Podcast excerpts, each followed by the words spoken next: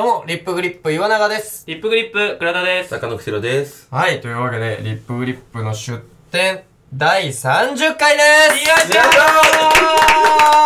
ーすげえやった !30 だっていったすね。げえわ始める、始めた頃はね、30いけるかっていうのにね、うん意識してましたけど、うん。ああっという間だったね。っという間だったよねあっ。という間だったたどわ。り着いたわ30回記念すべき。いただきにたどり着いたうわん。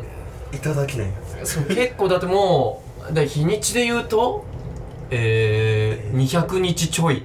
うん。うわー、頑張ったね。あー長かった215日とかそんなもんっすいやー、ついにね、まあ、皆様の応援のおかげで、えリップグリップの出30回を迎えることができました。え。いや、あ本当にありがとうございます。りがたいですよ。ありがたいわでね、まあ、その、反響と言いますか。はい。あのー、いろいろ、やっぱ、聞いてますみたいな。うんうん。DM だったり、もちろんはいハッシュタグもね、えー、毎度つけていただいてありがたいんですけれども、うんそれで、あの、反響いただいておりまして、はいはいはその中の一つにですね、あの、ゆる言語学ラジオさん。い。はい、YouTube の。はい。YouTube だと今、ポッドキャストもやってらっしゃいます。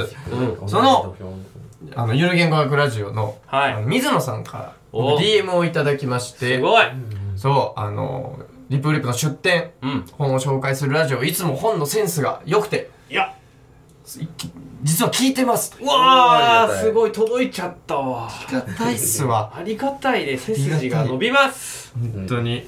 背で、筋ピン。しかも、背筋ピン。背筋ピン、ピン。ピンピピン。朝はパンのリズムで。そっちで言いましたけどう、ん背筋ピンでいいですね。うん。背筋ピンの方でいきましょう。背筋ピン今日ははい。ピンもあって、でそのね、CM2 個。CM2 個。愛の子で。どっちも案件じゃないのに。このね、で、水野さんから、それでその、まあ、いつも聞いてますっていうお言葉とともにですね、はいあのーこのゆる言語学ラジオで出した、朝出版から出ております、言語沼といううん。本を出版して、そちら、お送りしましたい。やー、ついに来ちゃったよ、案件ね。いやいや、案件とはちょっと違うんじゃないかな。案件っていうのも案件じね。ゃないのこれ。本を送ってもらった案件で言うなら、あうんの、絵本が初めですよ。あー、そうそうだ絵本があったわ。案件、あれでも、ああれ案件か、案件2回目か。あれはそうねう。んあれ別に作り手が出し、送ってくれたわけじゃないけど。そうかう。ん、あれ読んだ人が、そう、面白いから。面白いからっつってくれたのもうん、案件でいいなら、もう何でも案件になるよ。それはじゃあ違うことでしょ。それ違う。作者が送ってくれた送ってくれたかそうら案件。制作者側が案、件だよ。案件でいいんですかね。言いたいだけ。30回で。やってる。そう、案件ということで、えーいただいたね、この言語オタクが友達に何百日間語りかけて引きずり込んだ言語沼という、うん。うん。ゆる言語学ラジオという本がはい。出版されておりまして、いや、ありがたい。ね。で、これを、まあ、僕らも読ませていただいて、はい。っていうことで、まあうん30回の記念すべき、うん。ね、回でごいざいますから、すごい。ちょっとね、このゆる言語学ラジオさんについて、うんうん。ちょっと僕らこのラジオでもね、確かにね。そう、イベントとかの司会とかもね、やってはりますもんね。そうなんですよ。そなんか何がきっかけなんかなって、あんままだそこも知らないから、気になるっていう。う。もともとは、あのー、ゆる言語学ラジオ、ね、YouTube 面白いって言って、芸人たちで噂になったんですよ。ゆる言語学ラジオめっちゃおもろいじゃんって言って、で、えー、昔テレビの、うん。えー中川ごぼうさんという方が、ツイッターでゆる言語学ラジオ大好き芸人ってライブやりたいわってつぶやいたら、そしたらその阿佐ヶ谷ロフトさんが、うん。じゃあうちでやりましょうよって言って、うん。実際イベントが開かれることになって、そうなんですよ。で、で、阿佐ヶ谷ロフトさんが、じゃあ、ご本人たちもお呼びしましょうって、ロフトさんから言っていただいて、あ、もし来ていただけるんだったら、まあありがたいですし、まあ、ただ、多分お住まいになられてるの東京じゃないで、片方ね。多分そうですよね。うん、えーかな？お名古屋とかですよね、多分。違いましたっけ？多分、そこら辺ですよね。うん。違うと思う。違う。今はこっちかな？と思う。今はこっち。え、な、どこ情報？その、あれ？な名古屋情報も根拠あんの？俺、東京に住んでる情報の根拠はほぼないに等しい。あーなるほど。う んで、名古屋に住んでる根拠情報は？なんか言ってなかったっけ？今でも、僕はウィキペディア情報で言うと、は水野さんうは、んもともと名古屋大学文学部の言語学研究室にいたけど、はい今は集英社にいるそうんよで、出版社にいるあ、今じゃあ東京にいるんだ。まあ、集英社は東京じゃない可能性はあるけど、多分東京で、ああ。で、堀本さんは、うん慶応卒そうですねだから、まあ、うん東京の率が高い。ああ、そうか。俺だから完全にそう。東京9割9割ぐらい東京。あ、じゃあもうほぼ東京東京？マジ？お前すごい情報量で挑んでたな。うっす 名古屋って名古屋の大学出てたよなーで名古屋住みだと名古出てたと俺さ、めっちゃ大変だと思ってた。あなるほどね。あ、勝手にそう思ってたんだ。そう毎回。毎回名古屋から来てもらってるんだ。来てもらってんだ。すげえ熱量と思ってて、見てて。だから全然打ち合わせとかで俺普通にご飯食べたりしてるから。あ、だとしたらそのためにわざわざそのために、そう、すごいなって、なんかこの間食べに行ったんだけどって、え、岩永に会うために名古屋から、そんなわけない。新幹線に乗って。さすがにそんなわけない。リモートの時代に。まあね、でもおそらくですね、おそらく、まあそうだし、まあ出版社のお話も聞いてるんで、多分東京だと思う。それで、そうだね、阿佐ヶ谷ロフトのイベントに実際来ていただいて、うんそれで大盛況。あんなにパンパンだったら阿佐ヶ谷ロフト、まだ僕たちは見たことがなかった。そうね。すごい。で、ほとんどお客さんがおじさん。あ、そうなのよ。めちゃくちゃおじさん。すごいですよ。あんなにおじさんが支持集められるのってできないから。普通に。女性アイドルとかではないのに。阿佐ヶ谷ロフトなんてね、んおじさんが来る場所じゃないぞ。じゃないじゃないいやいやそうでもねえよ。結構来てるよ。おじさん 結構来るイベントあるよ。そうね。レイブ女優のトークライブとかやってるから。全然あるよ。そのそれはあるでしょうそね。の畑もそれは確かに全然あるよ。それは確かにあるけど。でもそんな感じでそれで一緒にご一緒させてもらって、で、あの、有言学ラジオの大忘年会ってのがあるときに、じゃあ司会リップグリップさんでお願いできないですかって言って、そう。やらせてもらったんですよ。ええ。そうなんですよ。うん。で、しかも僕はその、堀本さんが、以前その、インテリ悪口本っていう、はいはいはい。そう、本を出した時に、うん。その、アベマの、その、見取り図さんの。番組で、その、まあその、堀本さんの、この、えー本を扱って、堀本さんをゲストに呼んで、ちょっとそういう、その、インテリっぽく悪口を言うみたいな。うん企画みたいな。そう、企画みたいな時に、その、僕が呼んでもらって、うん。で、それで初めて、僕、堀本さんにお会いして。そう。で、それはもう多分ね、えーゆる言語学ラジオやる、ライブをやる前うんに、それで、その時にお話しさせてもらって、そこからどんどんどんどん。そうそうそうそうそうそううそう。ん。結構お会いすることができて。だってゆる言語学ラジオね出て福田先生っていう方名物の皆さんゆる言語学ラジオ聞いてる人は絶対知ってる、ん福田先生とかとも楽屋でその大忘年会っておしゃべりさせてもらって、で福田先生の名刺もらってますからね僕いつでも飲み会あったら呼んでくださいと言われてます。ああ、言ってた。はい。飲み会なんだ。飲みそう。飲みがあったら僕すっ飛んでいくんでって言って名刺をいただいてますんで。そうなんです呼べますここにもこれここには呼ばないでください。飲み会だって言って 飲めます冷蔵庫にウイスキーあるんで、どうしておいウイスキーを飲み会ですです。ちょっとマイク回させてもらってもよろしいでしょうか？ででも飲み会です飲み会ですって言えば呼べるんで。次回がない飲み会だから。一回呼んで、もう二度と車行って思うだけだ。こんな、こんこんな、人んちの廊下だから。ね、狭い、3人が限度。一人風呂場にいる。すごい、だからその、そこにあるトイレにね、トイレの扉を開けてね、ベントに座ってもらえれば、4人でできますよ、これ。うん、あったかいから、便座がね。あったかいから、特等席で。うん。そう、だからまあそんな感じでね、まあお付き合いもありますし、まあイベントだったり呼んでいただいたりとか、何よりちょっと僕が勝手に思ってるのが、その、まあ結構、やってることが近いと言いますか、うんその知識を使って遊ぼうじゃないですけそど、れで、面白、面白いやろう面白がろうみたいなね。みたいなところで、多分僕らの、あのーまあお客さん、うん。の方はもともと聞いてる人とかね。そう、ゆる言語学ラジオ絶対ハマると思います。確かにね。うん。だし、まあ、もしよかったらゆる言語学ラジオを好きな方に、え僕はネタも見てもらいたいなとも思いますし、そういう意味では結構、ううんん、仲良くさせていただきたいなと、個人的にも思ってるんですけれども。今日は、あの、普段はどっちかが出店で本を話しますけど、うん今日はこの本を出店にして、二人とも喋る。はい。はい読みましたんで。ええはい30回なんで30回ですから。30回記念といや、もうほんとキリがいい。ほんとキリがいい。特別なことしちゃうよ。張り切っちゃおう。特別企画だよ。うんというわけで、記念すべき30回、張り切ってやっていきましょう。はいリップグリップの出店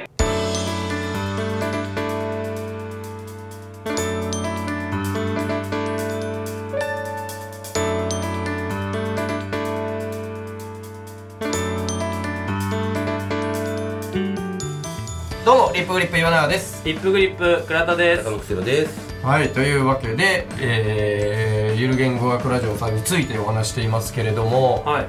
えー、このまあ言語沼っていうね本いただきましたけれどもまあこれ僕も倉田もありがたいことで読ませていただきました。はい。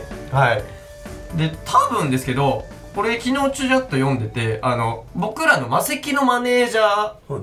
結構偉いマネージャーいるんですけど、そのこのイベントを僕らが MC したりとか、きっかけでゆる言語学ラジオに興味持ってうん。一回聞き始めたらドハマりしまして、うん。マネージャーさんが。はい多分この本をあ読んでたら「あゆる言語学ラジオの本じゃん」って言われたんで多分まあもうこの本は魔石中に回ります。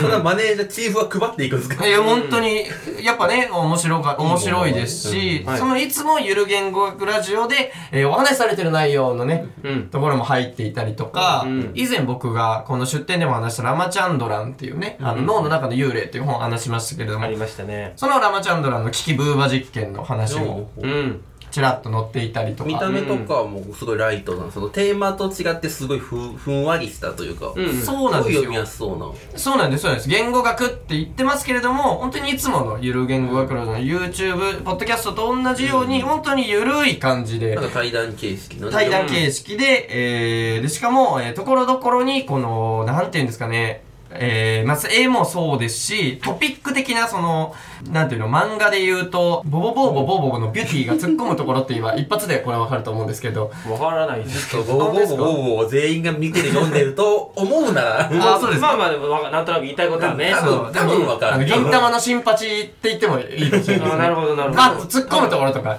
パン。っていうところで、パンと、この、わかりやすく、えー、大きくなっているんで、非常に読みやすい。うん読みやすいめちゃくちゃ読みやすいです。はいはい。で、この本は、クラちゃん読んでみてどうでした？いや、やっぱり、その、ゆる言語ラジオって二人でね、言語学について、言語オタクの人と、その、ご友人っていうで、うんやっぱ会話なんでめっちゃ聞きやすいんですよ。うんで、分かんなかったらすぐツッコミが入るんで、うん。どういうことなの？って言ったりとか、いろいろその、膨らませたり、全然脱線したりみたいなとこがめっちゃ面白くて、で、だから、対談形式って、話し言葉で書いてくれてるから、めっちゃその頭に入ってきやすいんですようね。ん。で、しかも、この本は、二人ともやっぱ本が好きで、うんそのおすすめの本とか、ゆる言語学ラジオでね、言ったりする回もあったりとかして、その本好きが対談本を究極まで面白くしたいっていう。ああ、確かに。例えばそのページの見開きの感じとかうん、ここで話を切ったら、次のページで一番上から始まれるとか、ああねありますよね。あとはその対談形式でいつも YouTube やってるから、その対談形式の本ってなると、なんか同じ風に感じてしまうけれども、あえてその本で話してるんですよっていうメタ的な要素を入れたりとか、あとその挿絵とかもめっちゃ可愛かったり。うん、そのね、ゆる言語ラジオだったら単語だけ出て出てきて、うん。なんとなくしかイメージつかないものをイラストにすることによって、より面白さが増したりとか、そういうなんか本当にこだわりの詰まった本になってて、めっちゃ面白かったですね。なるほど、うん。言言語っていう意味ではねやっぱ書き言葉と話し言葉って違いはいはい。ますもんね。ね、全然違うから。ううん。ん。こう凝ってるんだろうと。ほんまにね、ジェットコースターのような漫才なんですよ。えー、何ですか？え？すべての、それは何ですか？すべてのショーが、はジェットコースターのような漫才。い。それ誰ですか？中田カウス師匠。あ、カウスでしょ。カウスそれ関西弁じゃなくてカウス弁ですからカウス弁。う This is パンサが真似する中田カウス師匠の真似です。ん。まあね。漫才入れる時のこの、やっぱり、この、なんて言うんですかね、まあ、コントとか漫才でよくある、フックとバラシじゃないですけど、最初にお客さんに、うん？って思わせて、で、それでバラシして、で、あと膨らませていく気持ちよさみたいなのをう、ん。これをね、ほぼ前見開きぐらいのペースでやるんですよ。すごいですよね。本当にもう、あの、1分ネタが100個あるぐらいのうん。感じで、しかも、そのどれもが、その、しゃべくりとして完璧な形と言いますか。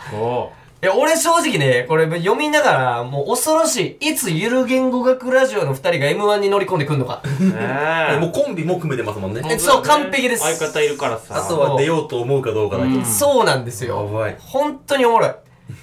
で、やっぱり、この、まあ、知識っていう部分も確かに、えっ、と、豊富ですし、この本で、完全にバカバカしく読んでるかっていうとそうじゃなくて、本当に実際にある知識の部分を、まあ、深掘りするだったり、日常的に感じる疑問だったりを、まあ、紐解いていくみたいな感じなんですけれども、その、えー疑問の、うん。その沸かせ方みたいなのもテクニカルだし、なんで当たり前に君たち使ってるけど、まあその動画でもよくある通り、母語話者なのに、日本語がね、母語。で、母語話者なのに、こんなのもわかんないのっていうところから始まって聞かせるっていう感じの仕組みがね、もう本当に、これは困りますよ。これ漫才されたら。一瞬で。本当に面白い、うん。しかもゆる言語学ラジオもう何百何十回やってるんですけど、これ全部新ネタらしくてどうそう動画で出してないやつを言っててただトピックがおもろい。うん。例えばそのだから「えーと」ってあるじゃないですか「うん。えーと」と「あのー」ってあるじゃないですか、あの二つ実はすごい違いがあるみたいな話をしだして嘘でしょって思うじゃないですか。いや、うん。ないでしょって。とても間をつなぐためのね。そうそうそうそう、そんなきだ意味ある言葉なのかっていうような、こんないい話まだ撮ってたんかいっていう。YouTube でこんなに、だって、えーととあのの違いってサブで作ったらめっちゃバズりそうなのいけに、そうですよね。それを本にまでまだ撮っていたというこの凄さ。めちゃくちゃすごい。全部違うんでね。うん。で、あの、堀本さんの、あの、この後書きの、この、無駄が好きっていう部分が、俺ね、俺、本当に、俺これは、もう中学、高校ぐらいの芸人目指すって決めたうん。時から、無駄を愛そうって決めてるんですよ。この思想を持ってる人って、おもろくないですか？いや僕無駄は大事ですからいや、本当に無駄って大事じゃないですか。うんその無駄を削ぎ落とした効率、人間っていうのは別に俺はつまんないうんと思ってて、面白いっていうのはこの無駄のね、その遊びの部分にあるねっないからていうのを思うんでタ、モさんも言ってますよね。その、面白いは周辺にあるって言って。ん中心だけを見てるやつは真面目だけど面白くないみたいな。そう、そういう話もしてますし。いやー、本当に。うんで、ぜひね、この言語沼っていう本、はい。いや、本当にお気軽に読んでいただいて、うんで、まあ、ゆる言語学ラジオに、まだゆ見てないっていう人はぜひ YouTube の方も見てほしいですし、確かに。この本から入ることもできますからね。いや、全然できます。めっちゃ読みやすいんで。めちゃくちゃ読みやすいですで。同じような会話をそう収録でやってるのが YouTube っていうのがこのまたすごさその場で蝶々発信やってるみたいなとこももっとすごいんでそっちも見てほしいですよはい。で、まあ、僕、この、まあ、ゆる言語学ラジオに関連してじゃないですけど、このイベントでですね、僕、本一冊買っておりまして、うん。大衆館書店さんから出ている、もし右や左がなかったら、言語人類学への正体、井上京子さんという方が書いてるはい。本も、えー僕買って、まあ、これを機にね、ちょっと読ん読ませていただきまして、うん。いやー、で、この、まあ、右や左がなかったら、っていうことですけど、これオーストラリアの先住民の方々のうんその言語で、えー右とか左っていう言葉自体がないと。概念がないそういうことです。うんその概念がない。場合、人々はどのようにその位置関係だったり、その目の前にあるものを表現するのかっていうのを、すごい、あの、現地のワーク、なんていうんですか、なんとかワーク。フフィールドはフィールドワーク、それが言いたかった。僕の頭の中にはフィールドワークの概念がなかった。そう、フィールドワーク。なかった今までなかっそう、フィールドワークを元にやってるっていうので、で、これね、まあ実験とかがすごい多くて、はっきり言って結構ね、図で言わないとわかんないなと思って。なるほどまあ読んで、こうラジオで俺伝えられねえって思うよう口な。だけじゃねそう、すごい、あの、面白いへ話で、これもぜひね、あの、興味あったら、これは面白いなと思って。たうん。読んでいただきたい。概念って結構ね言言語から来ますもんね。うん。言語がなかったら人間って概念持てない多分生き物だとなんとなく思うんで。そうそうそうそうそう。ゆる言語学ラジオ見た方がいいよ。そういう話めっちゃしてるから。序盤で。楽しそう。うん。で、この、右や左がなかったら、うん。この本読む前に僕も以前ちょっと思ってたことがあって、辞書で右とか左って調べてみたことあります？ああね。ああない確かに。はいうん、なんか、辞書を編むじゃでしたっけ？船を編むか。あ船を編むって映画でね、右と左の内容とか。あそうなんだどやって、そう、本当にだから辞書を編纂する人たちの話なんで、その時に、その右と左の話も出てきて、へそれ面白かったですね。うんまあ、大体、まあ、英和辞典とか、まあ、英英辞典か。英語とかでも、日本語でも大体共通して書いてあるのが、北を見たときに、東側の方。これはまあ、右ですわ。右。まあ確かに。右まあ、確かに。うん。でもさ、まあ、確かにって思うけど、ん。なんか釈然としないというかさ右わからん人が、北とか東とか分かるんかってちょっと思っちゃうじゃん。確かにね。で、これ、俺もね、く申し訳ないけど、何の辞書で読んだかはあれしてないんですけど、うん。一応インプットとして頭の中に入ってるのが何個かあって、うん。で、えっ、と、右、他の説明で、えー時計を見たときに、うん。えー1から5の数字が書いてある側。ああ、なるほ確かにねど。なんでねア。ナログ時計の場合はねうんそうそうそうそううん。なるほどってなるけど、うん。うーんっていう感じね。まあでもね、デジタル時計だったら、分身の方のが右みたいなね。はいはいはいはい。言い方あるよね。そう。までう、んでも、おしゃれだなって思ったのが、うんこれ、あのね、この辞書の偶数のページの方。あー。なんかはいはいはい。メタすぎてな。いやー、嫌い。これはちょっと嫌。ちょっとシティ派が匂うな。シティボーイが編んだ。なんだ。なるほどね。でも、すっきりしますよね。うん、これ結構おしゃれだなっていう目的には合ってますよね。うんそうそうそう意味を伝えるって意味では。意味では合ってるしそう、わかるし。で、しかも、まあ、ひどいパターンだと、大部分がお箸を持つ方。あこれはもう俺はひどいと思う。ー確かにね。右腕の方とかね。うん、これ良くないと思うぐらいの、いろんな表現の仕方が、まあ、いろいろあって、左利きのね、左、左利きの火星人が乗り込んできた瞬間になくなりますよね。なくなるそう終わる説明は。その辞書はもうなくなる、うん完全に。っていう、あれで、ちょっと思ったのが、はいはいその、で、もし、じゃあこのさっき、まあ、大体、ベタとして書いてあるのが、まあ、えっ、と、ひがえー北を見た時の東側。で、えー時計のえー1から5が書いてある。うん。でも、その時計ってみんな、あのー普通にね、パッてアナログ版浮かびますけど、うんフランク・ミュラーっていう時計知ってます？あのおしゃれ、おしゃれ高時計ね。そう、おしゃれ激高時計。うん。あれ、どんな時計か知ってます？知らなんか、あっちこっち、1、2、そう3みたいなのがバラッバラに置いてあるやつ。へーそうなんです。さあ、その時計しかなかった場合。うん。さあ、どうすると？確かにねフ。ランクムラをつけた左利き火星人には、全く意味がわからない。そうなの伝わよ。らない。この右っていう左っていう、どうやって言うの？ビシッと他のものや辞書本体を使わず、そして、北とか東とかも使わず、どう調べるの？うーん、難しいようね。ん。定義として右左をどう置くのかっていううんそことってね、どう、どうやって決めてるのかわかんないかもな。確かに、最初に右左言い出した時、難かったろうう。ね。めちゃくちゃむずいと思う。うん。みうん右ってあるじゃんができないから。その段階で右と左を考え出した人すごいよね。でそういうのが、えー、このオン。うん見れば、あ、なるほどね。現地の人はこういう考えで右左って言葉をそもそも使ってないんだとか、があ分かったりするんで。そうか、なかったらなかったで生活できるんだ。そう、っていうのがあるんで、ぜひ、これは、あの、買ってよかったなと思った本でした。へーもし右や左がなかったらという、うん井上京子さんの本でした。面白いですね。はい。確かに。で、僕も、あの、本を紹介しようと思うんですけど、うん僕の場合は、あの、言語の本はちょっと今回紹介しません。なるほど。なぜかというと、僕やっぱりその、ゆる言語ラジオをその見たり聞いたりしていて、やっぱ堀本さんの雑学、多いなって思うんですよ。当にすごいよね。博識。何の話題でもいっぱい入ってくるし、うんちょっとしつこいぐらい。なんだったら。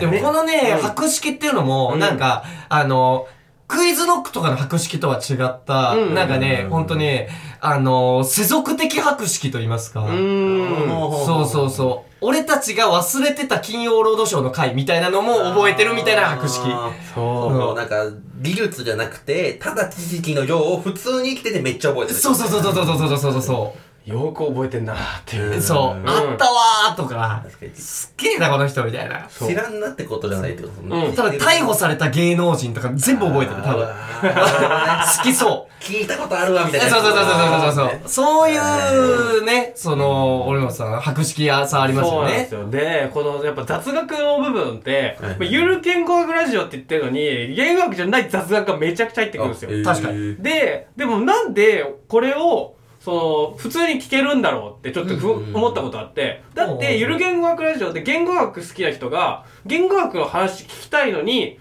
雑学入ってきてなぜノイズにならないんだろうって思ったことあったんですよ。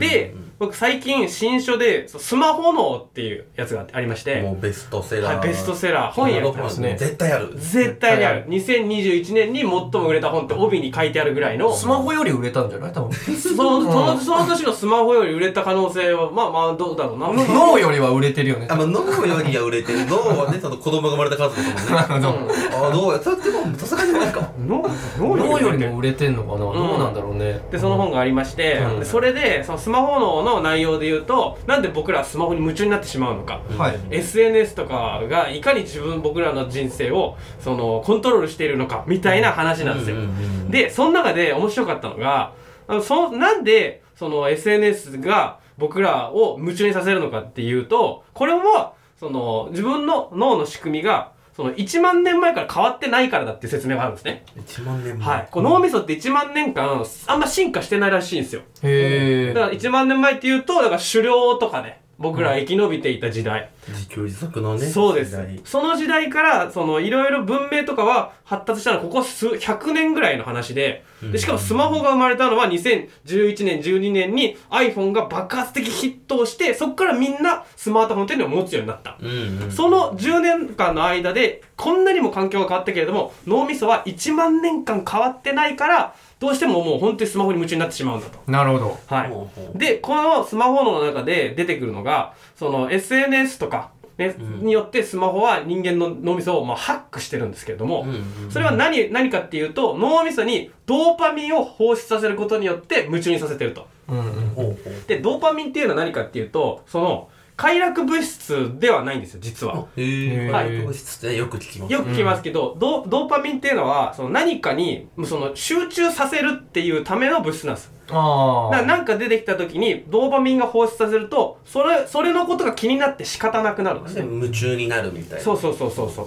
で、そのドーパミンが出て、それを見た時に、エンドルフィンっていう快楽物質が出て、僕らは幸せな気持ちになるんです。なるほど。もう一個ある。もう一個あるんです実は。で、このドーパミンっていうのが、その、どういう時に出るかっていうと、新しい知識を得た時とかに出るんです。うんうん。で、なんでかっていうと、これ1万年前にもう一回遡ります。ほうほう。当時、我々では、その、とにかく、いろんな知識を得ることによって、その、生き延びてきたわけです。うん。で、なおかつ、サバンナとかでは、その、敵から見つけられるっていう状態、危険な状態になったわけですね。うんそういう時に、その集中力が、あの、ありすぎると、あの、し殺されてしまうんですよ。ああ、なるほど、なるほだど。から料理とかしてる時に、料理に集中しすぎると、その間に獣とかに襲われて死んでしまうわけですね。はいはいはいだから、ドーパミンって、注意力を分散させるための物質なんです。はい。うん、なるほど。料理をしてる時も周りのことが気になる。みたいなのは、そのドーパミンが生存させるために人間の集中力を阻害するわけです。で、このドーパミンの働きをうまく使ったのが SNS で例えば、そのツイッターとか開いた時に、最初、なんか鳥のマーク出てくるじゃないですか。うん。うんあれ、なんでだと思います？なんでその、まず鳥のマーク出てからツイッターのタイムラインがブワーって流れ出す？あの鳥のマークっていらないじゃないですか。あれ、ためでしょ？お、いいですね。ドキドキされるドキドキ。うん。これ、これ俺、確かね、細田さんに聞いた。ほうほうほう。そうそう。うん。確かそう、なんか、本当は、お前が見てるツイッター、うんもっと早くできんだよ。うんうんって言って、そう。で、全部ためだし、あの、こうやってスクロールして時間かかってるのもそう。あれも全部ためだよ。って言って、えーって思ったけど、うん。え、本当？本当なんですよ。やっぱね。本当だ、そのツイッターの、ツイッター社の英知をもってすれば、すぐ出せんすよ。アプリ開いた瞬間に。だけど、わざとその鳥が飛んできて、ピューってなるみたいなので、次にようやく見れる。この、なんとなく気になっちゃう、この0、0コマ何秒によって人間のドーパミン放出量を最大にさせてるんですよ。へで、このための仕組みって、これがやってるのって、堀本さんなんじゃないかなって思ったんですよ。堀本さんの知識って、だから言語学の話が一個の動画の中でストーリーがあるわけですね。うんこういう話があって、こういう話があって。で、そのずーっと、この同じストーリーが続いていくと、人間って飽きちゃうんです。うんなんでか、そう、ドーパミンとかの働きによって注意力が分散させられるようになってるから。脳みそ一個の話をずっと聞いてられないよってそうなんですよ。で、その堀本さんが雑学を挟む。しかも、その言語の話とかとはもう全く違う。全然違う話を挟むことによって、言語の話が、むしろ外野の方に追いやられてしまうんです。うんで外野の方に追いやられた方が実は人間って気になっちゃってうんなるほどね。そうやってだから堀本さんの雑学の面白いもあるんですけどこの雑学によって言語学の話が終焉化されることによって僕らは最後まで言語学の話を聞くことができるんですよ。あー一回ストーリーで気になってまた戻ってっていうのを繰り返してる。何回も何回も繰り返すことによってその今気になってるものじゃなくて次に出てくるものが気になるんで人間は。その言語学の話を次の話次の話っていう風にすることができてるわけです。だからこれは本当にツイッターとかフェイスブックとかのやってるつそのドーパミンを放出させる仕組みを堀本さんは人力でやってるんですよね なるほどね。人力ツイッター なんですよあの鳥人力ツイッター。はい 青い鳥青い鳥青い鳥なんです堀本さんはああ、うまくまとめたね。ええ一本も取られたわ。なるほど。一本取るの簡単かもなるほど。だからその堀本さんが全然違う雑学とかやるっていうのは本当に実は理にかなっててそう動画として面白くするっていう意味ももちろんあるんですけど実は本当の意味本当に動画としての優れてる部分っていうのは言語学の話をどっちらけさせること、うーん。なんでなんでその話すんのみたいな話をあえてした方が実は言語学の話が気になってるっていう仕組みがあったってことが僕分かったんですよ。なるほど。ね。本当にすごいそのよくデザインされたパッケージなんですよね。うんゆる言語学ラジオって。うなるんほど。実際にこの二人、そのね、カメラが回ってなくても、うん。ほんって二人とご飯食べてても、普通にこの二人がね、仲良すぎるんですよ。なんか、一うん。回飯食ったんですけど、俺が一個聞いて、でそれに全然関係ないこと堀本さんが言うんですよ。うんで、水野さんも、それに全然知識で追いつくんで、うんなるほどねって言って、この二人でもう10分くらい盛り上がるんですよ。俺それ見ながら俺カレー食ってる。本当に。うん、そうもうすごい。本当に、仲いいっていうのはね、すごいと思うわ。うん本当に。知識の量が合うっていうのはねやっぱ仲良くなるってうんいうのが結構大事なポイントですもんポインねトだと思うわ。話通じるってのうーんはい本当にいいコンビですよね。すごいです。うん。そこを目指してお二人もね。はい。そうね。頑張って追いつけるように。何を頑張りますか？僕はもう本当にもういっぱい喋ることえな 何何を頑張りますか？っ て何何この二人から学べよ。この二人から学んで、うん。何を頑張りますか？ってあーそうこういうことよ。をつけるとか本を読むとかよくなるから。いっぱい喋るなんだよ。今までお前のプレゼン何だったの？いやそういや岩永がだからメインのストーリーをになってる時は僕がなるべく邪魔をするってことなんですよそういうことになそういるのか。うことそういうことになります。あそういうことなるほどね今日ね。プレゼンの結果で言えば。結果で言えばうん。わかりましおた互いがお互いの話を頑張って邪魔する。邪魔する。っていうとりあえずまあそこから始める。そっから始めてみましょう。ねなるほどね。まずはねうん。楽しんで聞いてる場合じゃないみたいな一生懸命違うこと考えなきゃいけないからね うんでもねこの言語沼マジでおすすめなんではい。はいぜひねお手に取って読んでいただきたいなと思いますはい。ということで、そろそろお別れのお時間でございます。この番組ではリスナーの皆さんからメールを募集しています。メールアドレスは、リップグリップラジオ at gmail.com、ripgradio at gmail.com です。ハッシュタグ、リップグリップの出典をつけた感想ツイートもお願いします。はいこの番組は来週も木曜日19時頃に最新回がアップされるので、ぜひ来週も聞いてみてください。というわけで、ここまでのお相手はリップグリップ岩永と、リップグリップ倉田と他のクセロでしたありがとうございました。た